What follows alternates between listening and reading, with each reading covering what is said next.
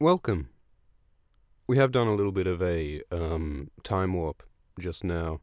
Um, I've gone back to the future, back to the past, back again, U turn, 15 point turn in a TARDIS. Really hard to turn a TARDIS because it's all oblong, you know. Really, really tricky to do those those J turns. Um, but we'll do it, guys. We'll do it. We'll navigate uh, the time stream and we'll get to where we want to be. And where we want to be today is Catelyn V I I I, a Game of Thrones. The Roman numerals are getting increasingly tricky. Sometimes you got to spend a second going, what is it, 5 plus 1 plus 1 plus 1, so 5, uh, it's 8. It's Catelyn 8, a Game of Thrones. Maths. It's not really what you want to be doing when you're trying to sit down and read a book, is it? Give me some of those Arabic numerals, not those Roman ones. The Roman ones are barely numerals, are they? They're just letters pretending to be numbers. Be who you really are. Be your true self. If you're a number, be a number. And if you're a letter, be a number. I mean a letter. Shit, that could get confusing. Um, alright, so we all in here, we all looking cozy. I see Caleb and Kata in the chat. Um, and so yeah, just to explain, so we did do an off schedule episode, um, not so long ago. Uh, and that's going to happen sometimes. Impromptu episodes when you least expect it, just to keep you on your toes. You know, wouldn't want you getting complacent. Um, it's important to make sure, you know, at any moment you got to be ready for some swift, bam, it can happen like that, out of the shadows, you know, out from the dust. Uh, so, you know, you just got to keep an eye open. All right, so the chat box as well is now working. So, for those who haven't seen it before, uh, the live chat on the YouTube live stream is now on the video itself, which is pretty exciting. Uh, it means that I can pay a little more attention to what you guys are saying, and hopefully I can do that at the same time whilst talking about the book. I think this episode will try a little harder to actually make sure we say some sensible things about the book. Because um, you don't want to get so excited about bells and whistles that you forget about the horse that carries the whole carriage, you know, the content, you know. You don't want to get so caught up in decorating the cake with drawing all the little pictures out of uh, icing uh, that you forget, hold on, I got to put some eggs and some butter and make it rise. Kato will tell you all about that, I'm sure. Um, but yes, welcome everybody to the live stream. Uh, do we have any? Do we have any housekeeping? There is a Discord. There is a Facebook for the Swifty Squad. Um, that will be linked on the YouTube video. Uh, the schedule remains the same. It's 9 p.m. Eastern Time, Monday, Wednesday, Friday. Uh, we might push out an hour earlier at some point. I know that some of you would prefer an hour earlier uh, for some of our European friendos. So that is doable at some point, but for now we'll stick with 9 p.m. Uh, and this chapter is a Catelyn chapter, and Catelyn, uh, Catelyn is riding towards Moat Cailin. That's what we're talking about today. So last time we saw Catelyn, she was in the Vale. She was in the Vale just after having um, captured Tyrion Lannister and accused him of the murder of Bran, a crime of which he was innocent, uh, and then uh, hauling him off to her sister Lysa at the Vale and putting him through a trial, uh, and then having him having him win the trial uh, and walk a free man. Uh, so Catelyn, without accomplishing anything, uh, managed to uh, start the War of the Five Kings because Tywin Lannister was not too pleased that his son Tyrion was captured by a Tully, therefore Tywin started just burning shit in the Riverlands. Uh, which sucks for the Riverlanders, really. I mean, if you're some peasant, if you're just some farmer whose main uh, concern every day is, um, you know, how can I make these potatoes grow better? Um, you really the last thing you want on your like wish list, on your bucket list, on your to do list is get speared by some Lannister wanker because some foreign lady stole a dwarf. I mean that's that's what you'd feel like as you're dying, just getting slain by Gregor Clegane in the Riverlands. You'll sit there thinking, it, it, because some random dwarf was dwarf napped, I'm I'm gonna be murdered People who I've never met are having some ridiculous squabble, and that's why my entrails are over there and I'm over here. You know? I'd like to keep my entrails inside of me, but unfortunately, due to Westerosi politics amongst the ladies and the lords, it doesn't get to happen. It sucks. Um, but that's something we'll learn more about in Feast. At the moment, Catelyn is riding towards Moat Cailin. So Catelyn has left the Vale. She took a boat down to White Harbour, uh, where the Manderleys are, and then she's come with the Manderleys from White Harbour to Moat Cailin to meet up with her son Robb Stark, who is leading an army of Northmen south uh, in retaliation over the imprisonment of Ned Stark and Sansa being taken a hostage. So that's what's happening here. And so Catelyn approaches Moat Cailin, uh, and she finds it hard to make out the banners on the castle. Uh, there's a drifting fog that makes it hard to see. It's it's almost like it's almost like Catelyn has poor vision. It's almost like Catelyn has poor. She can't see what's just ahead of her. It's almost like Catelyn has poor foresight.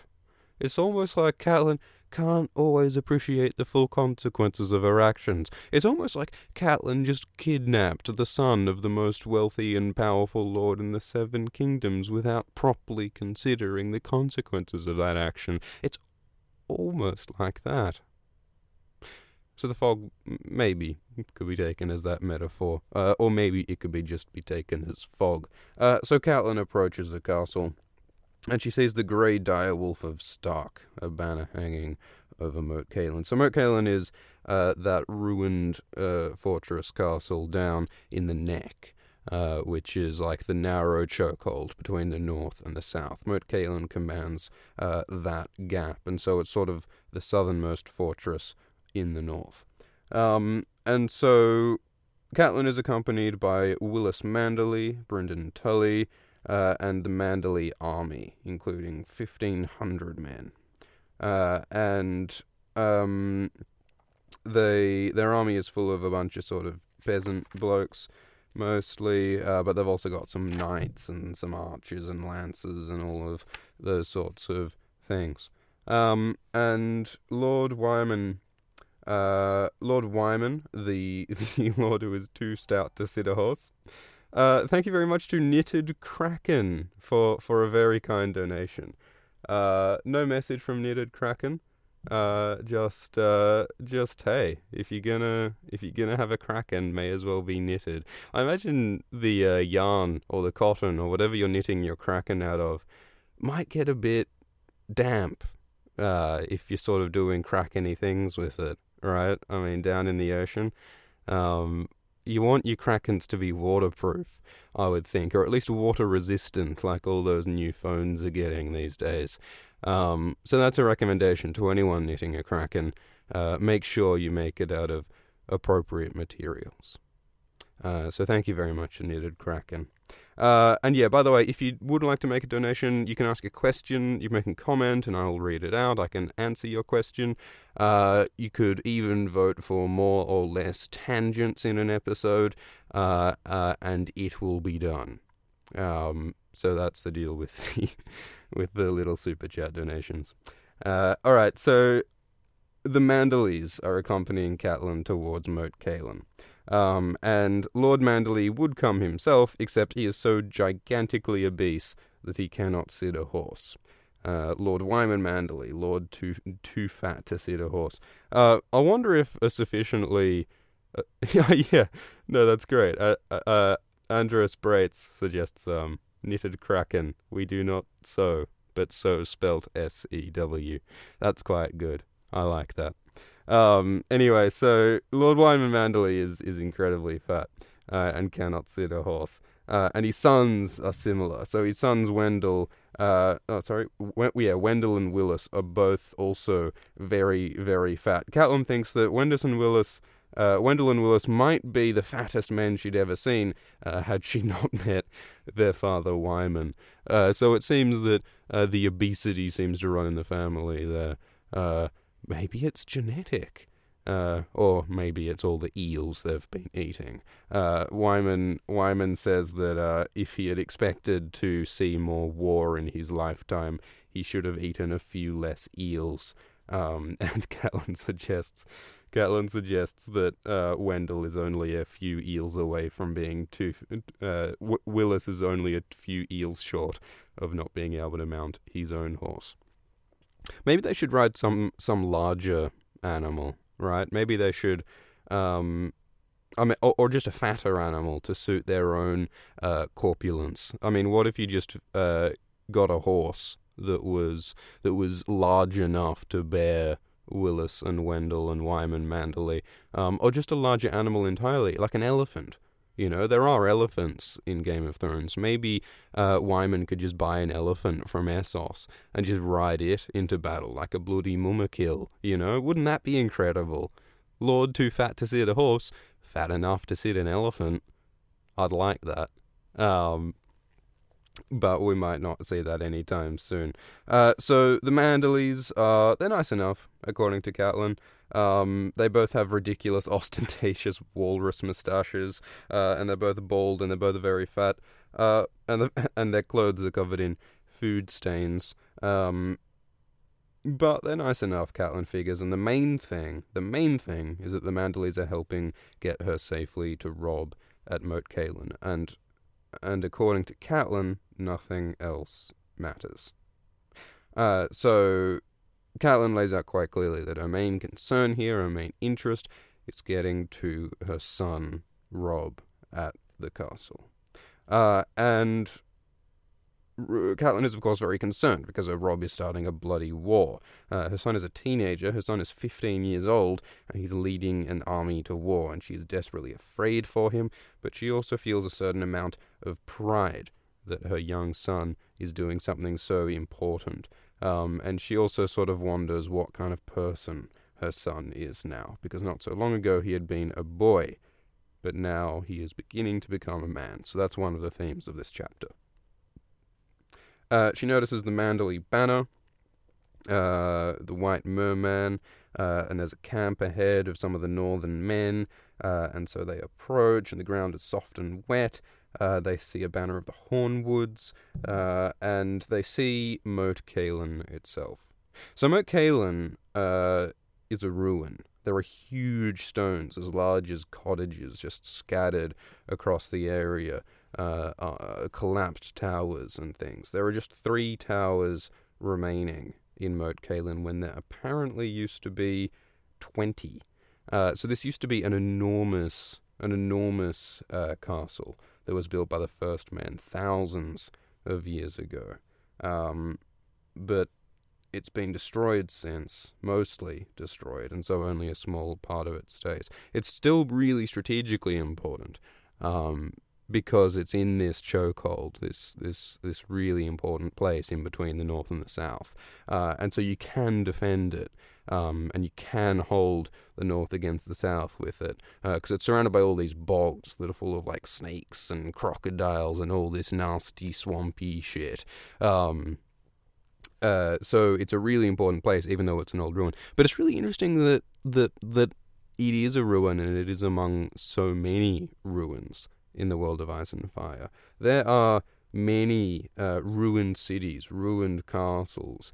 Um, I mean, Harrenhal is, is one example. But if you if you look over in Essos, like the like the maps that they release of, of the whole world of Ice and Fire, there are ruined cities everywhere, like all up and down the Rhoyne and out in, and out around the Dothraki Sea, um, and, and, down in south in Sothoryos. Um, there's constant talk of ruins, and many places in Westeros are, are built on ruins and old abandoned structures that no one remembers how they work anymore. There's like, you know, the High Tower um, and stuff like that that was built on foundations of black, oily stone that no one remembers uh, how old it is or where it came from. Um, so Game of Thrones is full of of what could almost be called like a post-apocalyptic vibe because there are all these old destroyed civilizations and all these broken castles and broken cities which speak of former prosperity uh, where now there's only ruins which begs the question what caused all these ruins? What caused all these civilizations to collapse Um, the answer maybe being, in some cases, well, shit like the Long Night, shit like the White Walkers, these apocalypses which we don't really seem to understand, uh, but which might be a sort of recurrent cycle in the world of Ice and Fire. Maybe it's like the Reapers in Mass Effect. Anyone know about the Reapers? Because they're like these intergalactic space gremlins who just wipe out all intelligent life in the galaxy every like five, ten thousand years or so.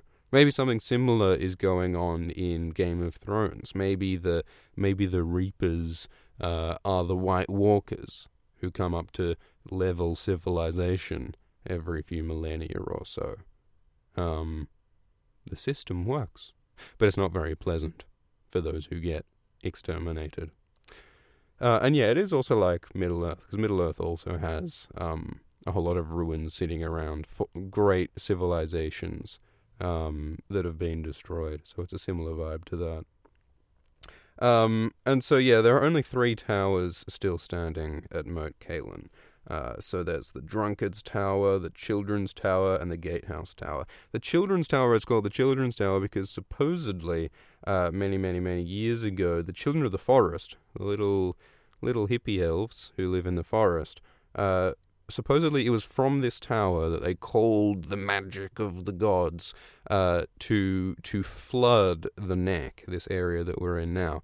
Uh, because at the time the first men, the first humans, were arriving at Westeros, um, and and the children were trying to fight them because the men were trying to wipe out the children, uh, and the children were using magic to try to defend their land against the human invaders uh, and so they so from so something that they did previously was they used the hammer of the waters on the arm of dawn. So it used to be that Westeros was connected to Essos by a land bridge. The children destroyed that land bridge, flooded it uh, with with their magic, the breaking of the arm of dawn.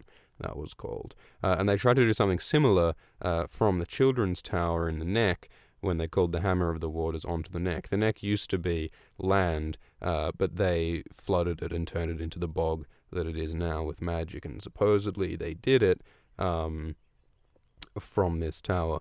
Uh, and, and, yeah, so Taylor Taylor Butler, the Moat Cailin was supposedly built by the first men um, thousands of years ago. Uh, and they used it in their various wars against one another for years. Um, but I think some people do question whether it's plausible for the first men thousands of years ago to have built such a massive, complex castle.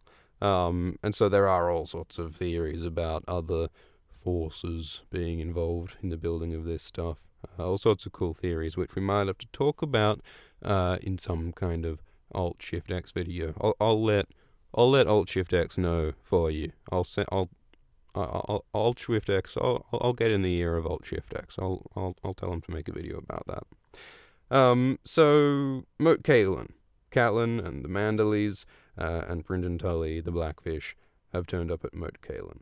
Uh, and, Kate, and Catelyn does assure Brynden that this castle is very strategically impor- important. She describes the bogs full of quicksands and suckholes and snakes and lizards uh, and supposedly ghosts, just in case just in case uh, lizards and snakes and bogs and suckholes aren't enough, there are also ghosts in the bogs of Moat Cailin, supposedly. Uh, the ghosts of vengeful Northmen who want to uh, stop any uh, nor- uh, to stop any Southerners getting into the North. The ghosts are racist. Basically, we've got racist ghosts out in the bogs who uh, who hate Southerners and want to kill them all. Um, which is the worst kind. A racist a racist ghost. A, a, a, bigot ghost. Imagine if the ghostbusters had to go out uh, and and they were dealing with uh, not only vengeful dead but uh, but racially abusive dead. Um, that would just add a whole other layer of hassle to ghost ghost busting um, real real pain in the ass. Um, I mean, go- I mean, a ghost is already sort of in the uniform of the of the Ku Klux Klan, aren't they? Uh, not to get too topical, I mean, all they need is the pointy hat because they're already in the white robes, right? Depending on what kind of canonical ghost you're going for. Um, like, uh, like Casper the Ghost. I mean, he has that quite rounded head, but if he was wearing like a like a sort of a pointy hat, uh, he would pretty much be like the the, the Grand Wizard just just right there. What do they call themselves? The Grand Dragon, something absurd. Um, so yes, ghosts are racist. I'm glad we've established that. Um, and Moat Cailin is scary. Uh, and so this great ruined ruin castle has been occupied by the Northerners that are being led by Robb. So the Stark banner uh, is on the Gatehouse Tower, the Umber banner is on the Children's Tower, and the Karstark banner is on the Drunkard's Tower. Um, and she goes in and finds her son Robb uh, out in a tent, and he's looking over a big pile of maps and papers uh, because they haven't invented the internet yet, and they've got to use paper in order to work out what's what. Um, and uh, well, here I am with paper here. Um, and he's talking with a bunch of his bannermen who are the various men, the lords who lead the houses that comprise the army that he's leading. And so he's discussing war plans intently with hese bannermen. And his bannermen include the Great John Umber, uh, who he recently uh, uh, trimmed a few fingers off with his doggo, um, and Roose Bolton, the creepy lord of the Dread Fort. Um, and and then Robb looks up and sees his mum, and he says, "Mummy." With a voice thick with emotion, he says, "Oh, Mama, you've come to look after me." Um, is is the implication of what Robb says. Uh, but Cal- wants to run up and embrace him and kiss him and hold him, but she can't do that in front of his bannerman because Robb is a politician now. Robb is a Robb is a lord now. Robb is a man now, and so she can't coddle him in front of everyone else. Uh, so she doesn't. She she sort of stands back a bit and just sort of says, "Oh my, you've grown. You've got a beard." Um, because Robb does look like more of a man now. He seems taller. His wolf seems bigger. His wolf Greywind seems bigger than any wolf has a right to be. Um, Andros Bratton wants Swift to stop saying doggo. Doggo is not a thing. I'm sorry, but uh, doggo is a thing. Doggo is very much a thing. Um, uh, and you, you can't say otherwise, I'm afraid. Uh, and so, and Robb's beard, by the way, is quite red. Um, the Starks tend to have brown hair, the Tullys tend to have red hair. The whole sort of uh, genetics of which is a bit questionable. All the different families in Westeros seem to have their very own uh, hair color, um, and and and the Tully hair color seems to be red, uh, and which is something that they don't do in the books, but uh, in the show, but whatever. Um, and so Catelyn strokes Greywind uh, and just sort of says some sort of idle chit chat about Robb's new beard. Uh, she's just trying to seem standoffish and polite while uh, the Bannermen are around. Uh, and then the Bannermen greet her. So Helman Tallhart of House Tallhart. Tallhart doesn't seem to appear in the show at all, I don't think, for some reason. Um, I suppose it's not all that important, but still. So Helman Tallhart turns up and uh, just sort of pays his respects to Catelyn, as do the other Bannermen. Um, and then and then most of them file out. And Theon Greyjoy is also here. So Theon Greyjoy occupies this weird sort of social role where like he's not he's not a Stark, he's not one of the bannermen of the Starks, he doesn't command an army, um, but he still has like a pretty uh, high status position where he just gets to hang out with uh, with uh, the the leader of the North, Robb Stark. Um, so he's just sort of hanging about uh, loosely, um, and uh, they discuss the blackfish. They discuss the, they discuss the Manderleys, and Robb's like, "Yep, I'm really glad to have both of you here." By the way, Rodrik Cassel uh, has returned to Winterfell to look after Winterfell. Um, sadly, he will die there. Um, and and then Umber walks up to Catelyn, and Umber's like, "Yo, Catelyn, you don't need to worry. You don't need to worry about any of this war stuff. You know." Uh, well, I'm I'm fucking great, John Umber. I'm a big bloke. I'm one of the biggest men in Westeros, and you don't need to fucking worry about any of those goddamn Lannister bloody princely little prissy little blonde blonde cunts in the south. You don't need to worry about any of those cunts. You know, we'll look after Winterfell.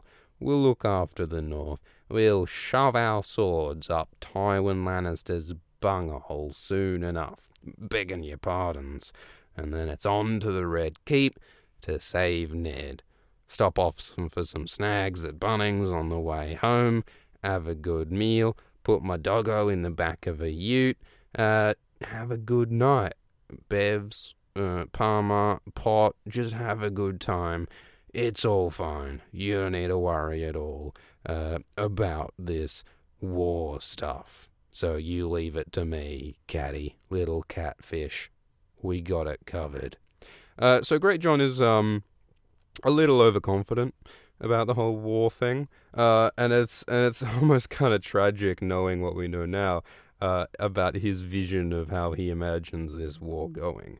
Um, he imagines we'll just march down to the Red Keep, save Ned, and everything will be easy and fine. But sadly, things are not so complicated. Um, Levi Ackerman asks whether the Great John could beat Jaime in a fight, which is a good question because the Great John is huge and he is renowned to some extent to be a good fighter, I believe. Um, but he doesn't have the same reputation as Jaime. Uh, Jaime Jaime's said to be one of the most skilled swordsmen like ever. Um, so I'm not sure how much Great John size would would give him benefit. Um, but we don't really know at the end of the day. I don't know if it makes much sense to try and speculate about who could beat who. Um, given that we, we, we just sort of don't know at the end of the day. Um, yeah, Great, Great John will be stronger than Jaime, but Jaime's undoubtedly more skilled. Uh, so I guess it might depend on the circumstances, the environment, the weapons, whatever. But uh, my money's probably on on Jaime. Yeah, without swords, Great John would probably win. I guess it's mostly with a sword that Jaime is skilled. And yeah, of course, we are thinking with his hand. If Jaime was was only with his left hand, he'd be screwed against the Great John. I think because uh, Jaime's pretty rubbish with his left hand still. Alrighty, um, so Great John's uh, talking smack about how he was going to kill the Lannisters. Uh, sadly, he is wrong. Uh, and then Roose Bolton, Roose Bolton, the creepy, cold man with the strange pale, uh, with the strange pale eyes. He says, uh, "Hmm, I have a uh, question for Catelyn, a matter of some strategic importance, uh, you could say. I'd like to inquire about the status of the dwarf Tyrion Lannister, who you took captive and thereby started this war.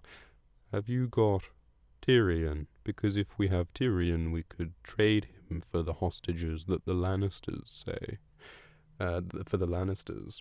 Uh, for, well, so he's thinking like, all right, so if if our goal is to get Ned Stark and Sansa Stark, we should just be able to trade those hostages for Tyrion if we have Tyrion. Uh, but then Callan has to admit to everybody, oh yeah, you know how that whole capturing Tyrion Lannister thing that started this whole war, uh, I I I lost him. I I kind of lost him. He he slipped through my fingers like a slippery dwarf. You know, it's pretty pretty hard to hold Tyrion in your hands. Uh, he just slips through my fingers. So, yep, the most valuable asset we have, I lost. Uh, so Adam Adam Adam Klatz asks, I need to increase the font size. Adam asks whether Roose was planning to betray the Starks at this point, which is a good question because, of course, Bolton later uh, becomes one of the uh, uh engineers behind the Red Wedding uh, and the great betrayal of the Starks, uh, where Robb was, where Roose was promised to become Warden of the North in return for overthrowing Robb Stark, King in the North.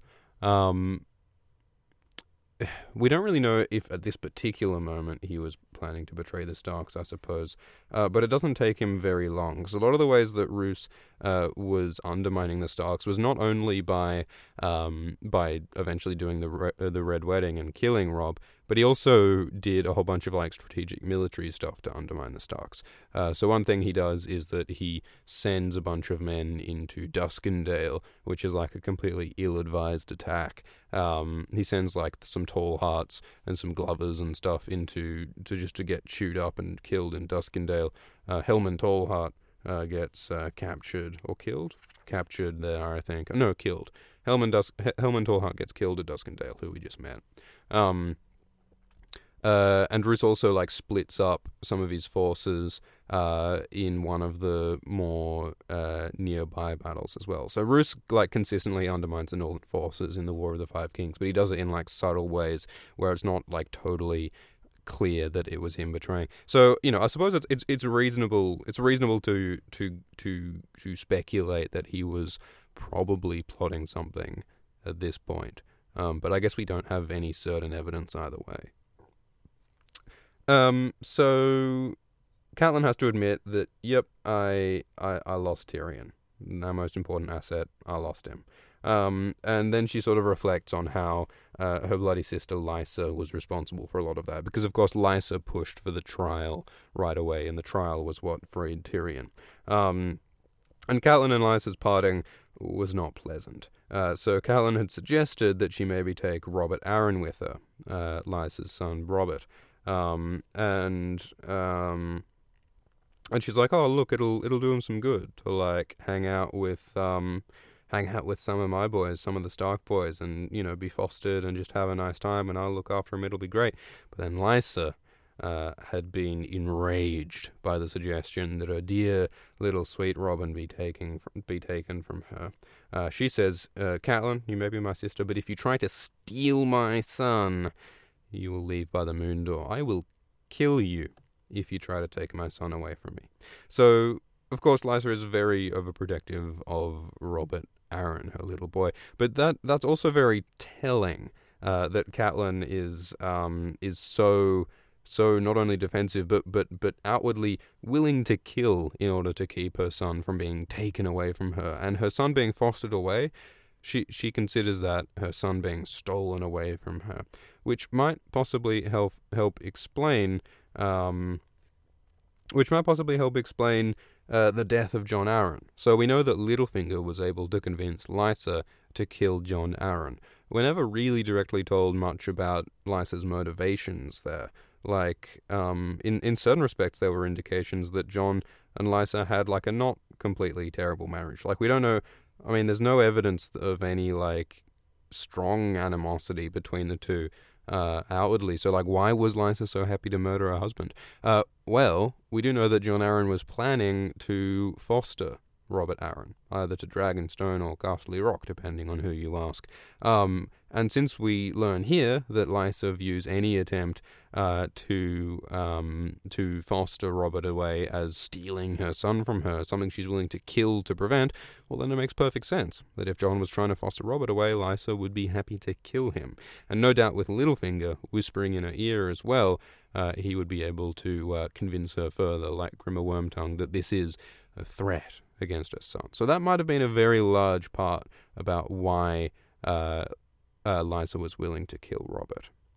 Um, alrighty, so she left the Eyrie, she came to White Harbor, and now she's at Moat Cailin. Um, and she decides that she wants to speak with Robb alone so that she can actually express her emotions towards her son, and so all of the Bannermen leave. Uh, and you, Theon, she says. So Theon's sort of lurking about, um, and and eventually they all file out.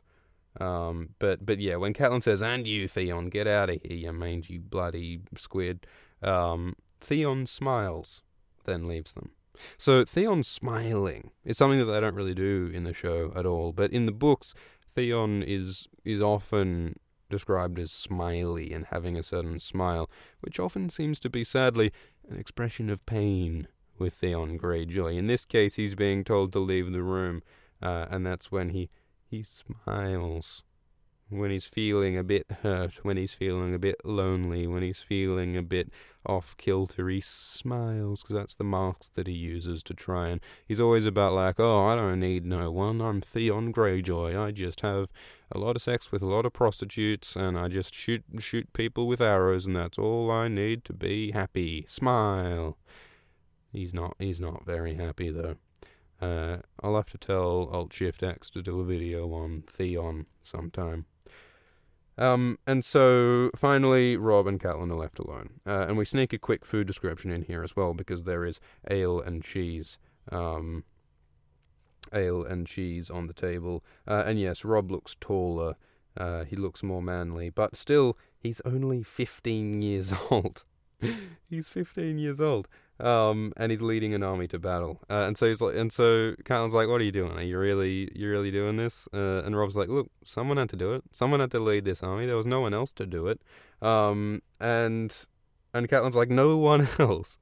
like we were just in a room full of people who could have led this army. Like there's there's Roose, there's Rickard, there's Galbart and Robett Glover, there's the Greatjon. Any of those guys could have done a great job leading this army. But Robb says, well, they are not Starks, and only a Stark should lead an army of the Northmen, right?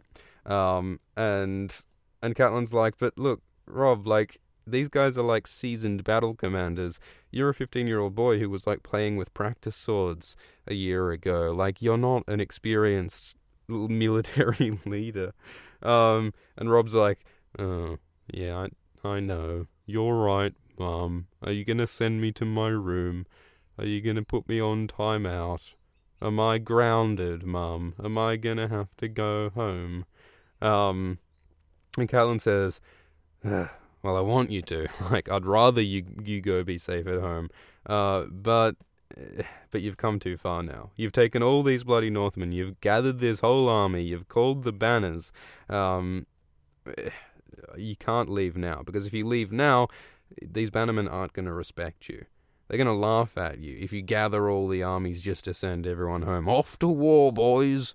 Gather your swords, gather your men, gather the supplies. We're going to off to save the world. Oh, wait. Oh, my, my mummy just arrived and she, and she says, she says I have to go home. Uh, call off the war.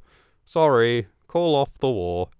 It's you, you, you can't do that because Robb is of course eventually going to be the Lord of Winterfell after Ned dies, which is going to happen uh, sooner uh, rather than later. Uh, and so it's important that the Bannermen, these these men who, who, who lead the North, respect Robb, and Robb is not going to gain their respect by calling a war, then calling it off.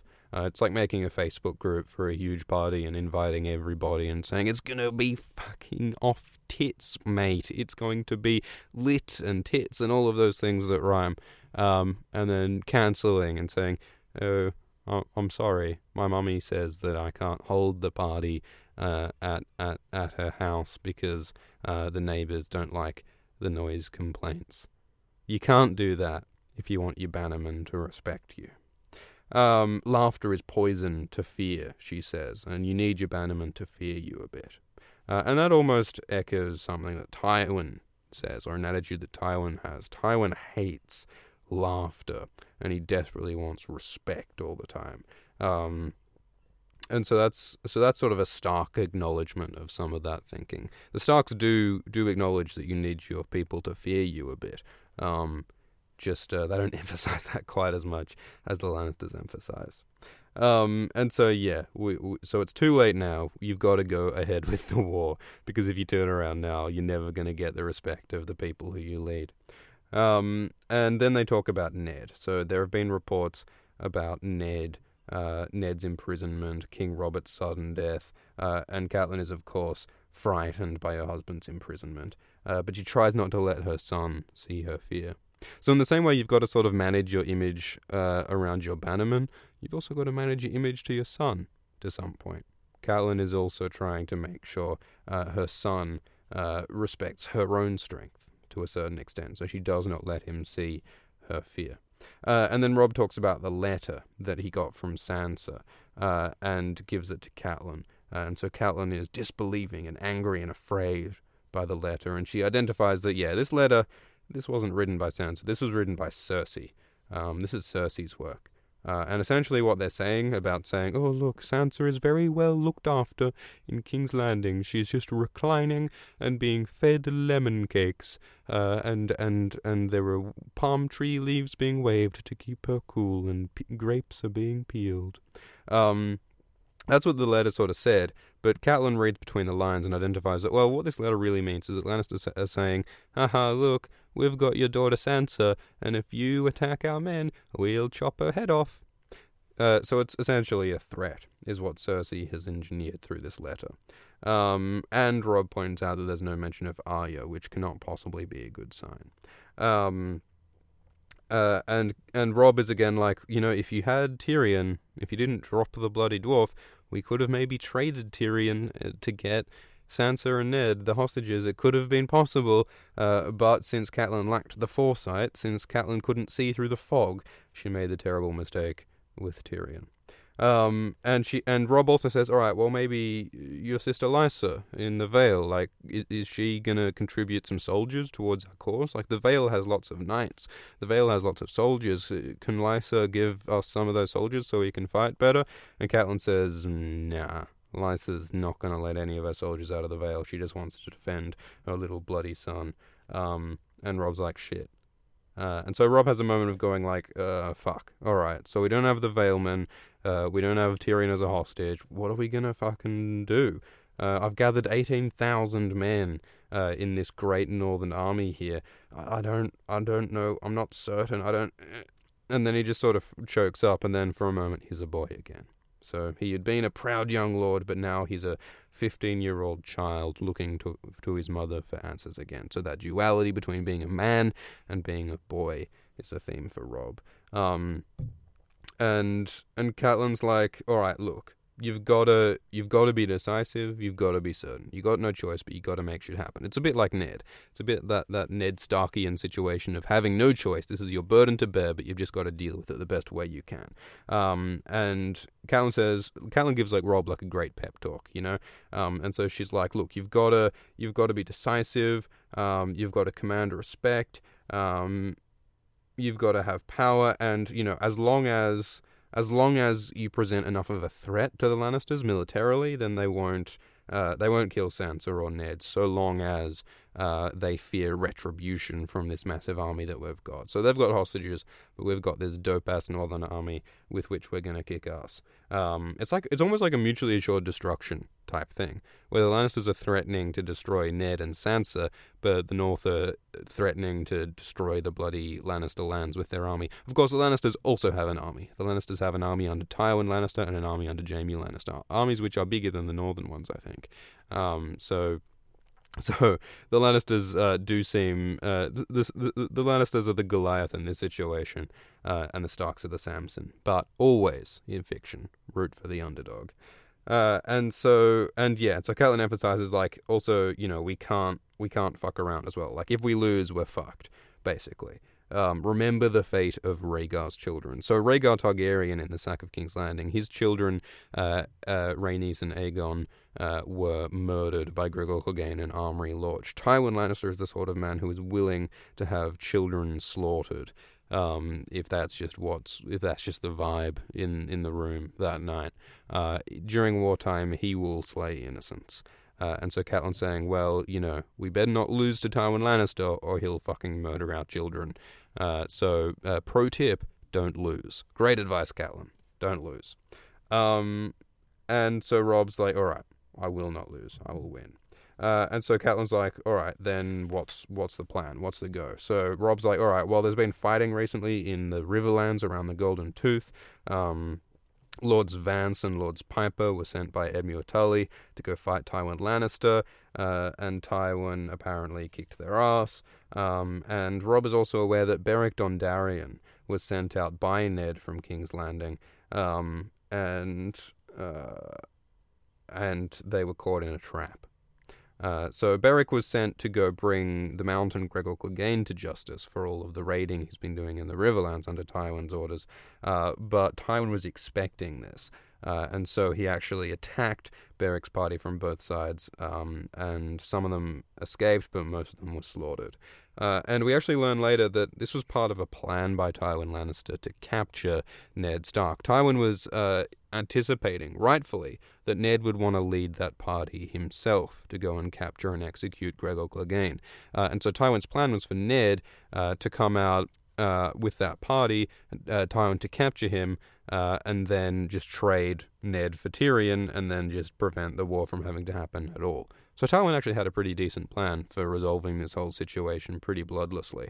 Um, well, knowing Tywin, there would have been a bit of blood, um, but but but he, he he wanted to bring a swift end to the war. Um, but that plan was fucked up when the horsey fell on Ned's leg. Because uh, when the horsey fell on Ned's leg and his leg broke, he was unable to travel. He was unable to go and deal with Gregor Clegane personally, and he stayed at King's Landing, and shit got more real. Um, so that little event was quite consequential. Jaime attacking Ned and the horse falling on his leg. Uh, and so shit's pretty bad in the Riverlands, basically. Um, and Robb is talking about some of the allies he's brought together. He's sent word to Howland Reed, uh, the Crannogman in the neck, uh, hanging out in the bogs, uh, who will uh, help defend the neck against any Southerners coming up. Um, and and so Robb sounds as though he's sort of got a decent uh, hold on all of the shit that's going on strategically, but she's still thinking, man, how is my 15 year old son going to oppose seasoned battle commanders like Tywin and Jaime Lannister? Um, and so Robb's planning on marching south. And Catelyn's like, eh, should we? Like, couldn't we just stay at Moat Cailin? Wouldn't it be safer to stay at Moat Cailin and just be defensive? And Robb's like, eh, well, we don't have that much food and supplies to just sit here. Like, we, we really sort of need to get going. Um, and and Catelyn realizes that Robb is sort of just repeating some, some of the things that his bannermen have told him. He's relying a lot uh, on the advice of his bannermen. Um, and and she sort of thinks to herself, well, look, if you're listening to your bannerman's advice so closely, you better be aware of what their motivations are and what sort of men uh, they are. Caleb Robinson asks, is there a reason why Howland doesn't join the army? And that's a really good question. Um, repeatedly, the Northerners keep going like, "Ooh, I know the worth of Howland Reed. Howland Reed sure is a great guy. The Crannogmen sure are important. They are a they are a house that's sworn to obey the North." Um, but they don't turn up at any of the battles. They don't turn up at any of the meetings. They just sort of stay in their bogs and doing their own little funny little bog bog things. Um, at one point, they do attack Moat Cailin, this castle that we're in now, when uh, the the moat gets occupied by Ironborn. Uh, the Crannogmen do attack, but we never actually meet any of them. We never we never get to see any of the Crannogmen, and we never get to meet Howland Reed. So there are a lot of theories about what the Crannogmen uh, and Howland Reed are up to. Um, so one of the things is that uh, Maege Mormont and Galbart Glover, uh, who one of the who are one of the people who see uh, Robb Stark uh, declare Jon Snow as his heir as king in the north, uh, are sent to Howland Reed in order to give him some orders about Moat. Uh, and so a lot of people speculate that Maege Mormont and Galbart Glover tell Howland Reed about the will and about how Jon Snow is now technically king in the north with the death of Robb, uh, which is really significant given that Howland was one of the survivors of the Tower of Joy, which probably means that Howland knows about R plus L equals J. Howland knows that Jon is the son of Rhaegar Targaryen, uh, the, the, the, the Targaryen prince of the Seven Kingdoms. Uh, so that puts a lot of important information in the hands of Howland Reed. So maybe Howland is in there plotting uh, something as part of some sort of Grand Northern conspiracy uh, in order to eventually crown Jon in some capacity. That is one possibility as to what the Crannogmen are up to. The other possibility is that Howland is secretly the High Sparrow, uh, which um, some alt shift wanker did some ridiculous video ago, video on years ago. Wouldn't recommend it. Uh, pretty ridiculous theory, really. HS equals HR. Pretty, pretty three out of ten. Um, so I'm glad we've established that with Howland. Uh, and so, uh, Catelyn is worried about her son Robb fighting all of these scary, scary Lannisters. Um, and and she's like, uh, all right, so who are you gonna who are you gonna lead your army with? Who are you gonna put in charge? Um, and Robb's like, well, Oh, and and like, what? Where are you going to march? And so Robb's like, well, we could send like uh, Greatjon right up at Tywin and, and attack, but or maybe we could go around and attack the Kingslayer, Jaime, instead, because there's these two separate Lannister armies. Um, and Catelyn's like, look, you got to be more decisive. You got to just choose something. You got you got to sort shit out. Command, Catelyn says. Catelyn commands Robb to command. It's commands all the way down. Um, and so and so Catelyn's like, look, you've really got to make up your plan. You've got to work something out. You got to decide. Uh, and so Robb puts a map over the table, and the map is a ragged piece of old leather that's been painted with with faded paint. Isn't that crazy that that's how maps used to work? Before you had Google Earth, you literally had to get a bit of cow skin and you had to draw a picture of what the Earth looks like on it. Isn't that hilarious technologically? Uh, but he has a piece of old leather as a map. Um, do you think you, do you think it's wearable leather? Do you think you could like make pants out of a map and just wear like a world map on your pants, and then if ever you get lost, You just take off your pants and fold them out, and you've got a nice little leather map on the table so you can navigate. Uh, that's that's that would be great. Um, and Catelyn's like, all right, you got to decide. Uh, and so and so Robb's like, all right, how about this? We will leave a few blokes at Moat Cailin just to hold just to hold the north, just to make sure that we're safe. Um, but then after we march down from Moat Cailin, we'll split our army in two, uh, and one of us will draw Tywin Lannister by marching down the King's Road. Uh, but meanwhile, um, and the other side will go on the other side of the river. Uh, uh, on the other side, uh, on the other side of Riverrun to split up Jaime and Tywin. Um, and what that does mean is that we'll have to we'll have to cross the twins, the bridge held by uh, House Frey. Um, and and Catelyn warns that well that might not be the best idea to trust Walder Frey, um, because Walder Frey is uh, they don't really trust Walder Frey. But Robb's like, yeah, I know, I know Walder can't be trusted, uh, but I think I think we'll sort of keep an eye on him and it'll be fine. Um, although, of course, eventually Walder Frey is one of the architects of the Red Wedding that kills Robb. uh, so perhaps he was not untrusting enough of Walder Frey. Um, but anyway, so Robb's going to go across with that Western army um, because Robb always wants to take the more dangerous task himself, just like Ned. Just like how Ned wanted to go and execute Gregor Clegane personally, uh, Robb wants to go in the more dangerous branch of the army. Uh, and so the other the other army, uh, when they split up, is uh, Robb thinks of having them led by the Greatjon. Um, because he seems very big and angry and important, and Catelyn's like, eh, don't know if that's the best option. Just because the Greatjon's big and noisy doesn't mean he's the best commander. If he's your defensive person, if he's your the one who's standing in between uh, the Lannisters and the North, we want someone who's a bit more defensive. Not someone, not someone fearless, but someone calculating and cunning. Who who who reminds you of someone calculating and cold amongst your bannermen? And Robb's immediately like, Roose Bolton. He's he's a scary bloke. Uh, I'll I'll use him as my like defensive defensive guy. Um, and so and so Catelyn's like, yeah, all right, good. Yeah, I, Roose Bolton scares me, so hopefully he'll scare Tywin Lannister. Uh, and so Robb's like, all right, sounds good. I'll give the commands. Uh, great, good pep talk, good talk, Mum. Thanks for the battle advice. Thanks for the military strategy advice, Mum. Uh, and thanks for not sending me home without my supper. Uh, I'm going to go march off and do a war now. I'm going to go do a war. Uh, in the meanwhile, uh, I reckon you should go back to Winterfell. I'll send some blokes to, to take you home. It'll be great. Um, and Catelyn decides, well, you know, I'd kind of like to go back to my children in Winterfell and be safe, but I've got a responsibility to my family, the Tullys.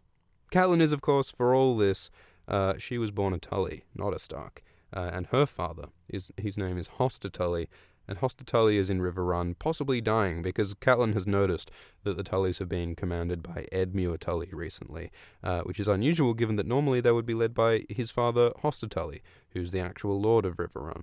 Uh, so Catelyn's concerned about the well-being of her father, so she decides to go to Riverrun, which is currently besieged by the Lannisters. Um, she wants to get to her family and spend time with them and lend whatever strength that she has to them. Uh, so Catelyn decides to go to Riverrun. And that is how the chapter ends.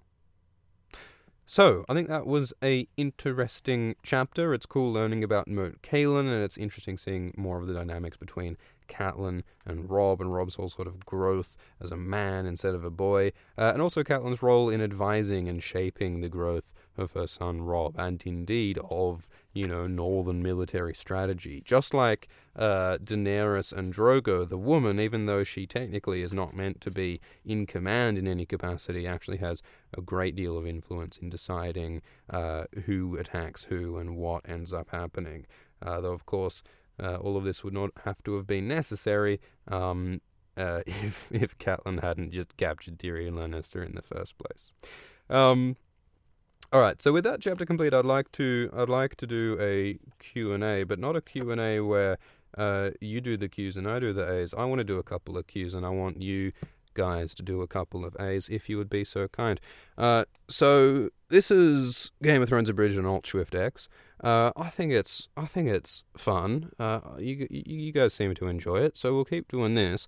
But uh, also been thinking about doing some kind of similar similar series, similar project uh, with some other books. Uh, so not so Game of Thrones is sort of the main focus of Alt Shift X, Alt Swift X, but believe it or not, there are other books, you know. There are other authors. George R. R. Martin is not the only person who wrote a book. Uh, two people, two other individuals who have written books.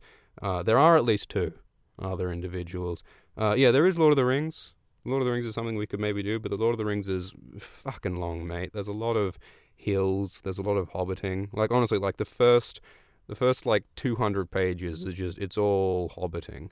Um, Hitchhiker's Guide is indeed something else we could do. Uh, I think might maybe might do try that as like a one-off, just like the first bit of Hitchhiker's Guide. I think would be really fun. Uh, I think I would have a lot to say about the Hitchhiker's Guide. I think that could be great. Um, Dune, Dune is another option. June is great. Um, but here are the two things I was thinking of. Two books I was thinking of. One, American Gods, and two, The Dark Tower. So American Gods is this like freaky thing by Neil Gaiman, which is all about like uh, these modern gods of like technology and celebrity in this bizarre metaphysical fantasy battle with the old gods like Thor and these Egyptian gods and shit. And there's currently a TV show, uh, uh, an adaptation of American Gods on at the moment. So I think American Gods is something that people will be interested in at the moment. So American Gods, I think, would be a really cool option. Another option is The Dark Tower. So they're they're making a movie of The Dark Tower at the moment. The movie looks uh, kind of shit, to be honest. Uh, but The Dark Tower still seems really cool. I haven't read The Dark Tower before, so if we do The Dark Tower, it'll be quite a different uh, experience to the American Gods thing because I'll be experiencing it for the first time. Um, so I might not have as much, you know informative things to say about it. But I think it could be a cool shared experience, perhaps, to read The Dark Tower together. The Dark Tower, for what for those who aren't aware, is a is a long series by Stephen King. It's like a dark fantasy sort of thing. It's like a fantasy epic western type thing, uh, where like this fucking cowboy guy is like crossing this desert towards this symbolic tower, and it's it's sort of like weirdly post apocalyptic. It's it's like dreamlike. I've read just like the first uh, few chapters, and it's all sort of like weirdly otherworldly and, and, and, and, and ephemeral and nightmarish and like, whoa, what's the fucking going on, man? Um, so it's a pretty cool, interesting series, I think, and it might be an interesting one to read. Um, yeah, his Dark Materials is also cool. The Hobbit is also cool. You've got a lot of great suggestions in the chat. Um, but yeah, all right. I'm seeing some enthusiasm for American Gods. Yeah, maybe someone can draw up like a poll um, maybe someone can chuck in the comments of the YouTube channel a poll to decide whether uh, American Gods or The Dark Tower or Hitchhiker's Guide or something else is um, something you guys would be keen for. Uh, but I think I think at the moment it might make sense to try either American Gods or Dark Tower. Might make a pilot of like each possible series uh, and we'll release them maybe at the end of Game of Thrones season seven, uh, and then you all can decide which one you want, and then we can go ahead at it. And I also want to talk about so like the the format, the style might be something that we'll experiment with. So this is Alt Shift X. It's something very different to Alt Shift X. Uh, I'm thinking of making something that's like a combination of the two. Uh, so there are a lot of good things about Alt Shift X. Uh, there are some good things about Alt Shift X. Uh, I think I like the casual style, I like the improvised style, I like the live stream thing. Uh, I think it would be good to capture some of that and combine it with some of the good aspects of Alt Shift X. Um, so some of the good aspects of Alt Shift X are things like uh, knowing what's going on, uh, saying things that are accurate, uh, having some nice visuals or something sometime. That's all cool. So maybe it would be cool to combine uh, the best of Swift and Shift together into some new great thing. Uh, so it would be like a book club. Yes, Misty 306, it would be like a book club. It would be like a live streamed book club chat slash audiobook slash improvisational nonsense. Uh, yeah, could do it on Twitch. Could call it Alt Twitch X. That is a great name. I, have there actually already exists Alt Twitch X. That is out there. Uh, have made that. Um, but another name I've been thinking of uh, that might be nice. What what do you guys what do you guys think of this? All right, let's hit, try this out. Try this on for size. What do you think of Alt Shift Radio? Alt Shift Radio. Alt Shift Radio. Does that does that sound good? Because it could be like a podcast uh, as well. Like it could be something that we live stream. So you can participate in the live stream on either YouTube or Twitch or both. Can you do both? Uh, and then it gets podcasted as well, so you can download it. But I see a lot of you. some people like some people like the name, some people hate the name. Because uh, Alt Swift X, I'm assuming that you guys Alt Swift X is something that we want to keep, right? Yeah, right. We're we're getting mixed responses to the name of Alt Shift Radio. Uh, and that's fair enough. It's something we can think about. We could do Alt Shift Radio, but that's even harder to even harder to fucking spell. But we'll we'll talk about that later. Let's not ramble for too long. Um, but yes, there are cool possibilities going on, uh, cool options. Uh, something like uh, American Gods of the Dark Tower would be great for a series, I think. Uh, something like Alt Shift X, maybe with a touch of Alt Shift X. Uh, and yeah, please go check out a poll. Someone I'm sure will be nice enough to put together a poll uh, to decide either um, American Gods or The Dark Tower or something else. So thank you all for coming to this episode of Game of Thrones Abridged on Alt Swift X. Uh, I hope you enjoyed this episode. Thank you for participating in the live stream. Uh, uh, and I think we'll leave it there. Oh yeah, and don't worry, like keep keep the Swift alive. Neil O'Brien says we're not going to kill Alt Swift X, even if we are trying these uh, new weird series, uh, new weird names and platforms. Uh, I think Alt Swift X will is something that will continue as Alt Swift X. Um, I think there will be a break after book one is complete on Game of Thrones Abridged, uh, but I the, I think we will do book two as well. I think we'll keep going with this Alt Swift X nonsense as well. So we'll continue to experiment with new stuff, uh, but I think we'll keep this channel as well. Um, so yeah, have a great have a great night, and see you all next time. Oh, and yeah, the the the Alt Swift X on Discord, it is it is the real Alt Shift X, so you can safely make that make that Discord user a mod without fear of it being some kind of mole, some kind of Russian spy out to hack your DNC. Don't need to worry about that. All right, so long and good night.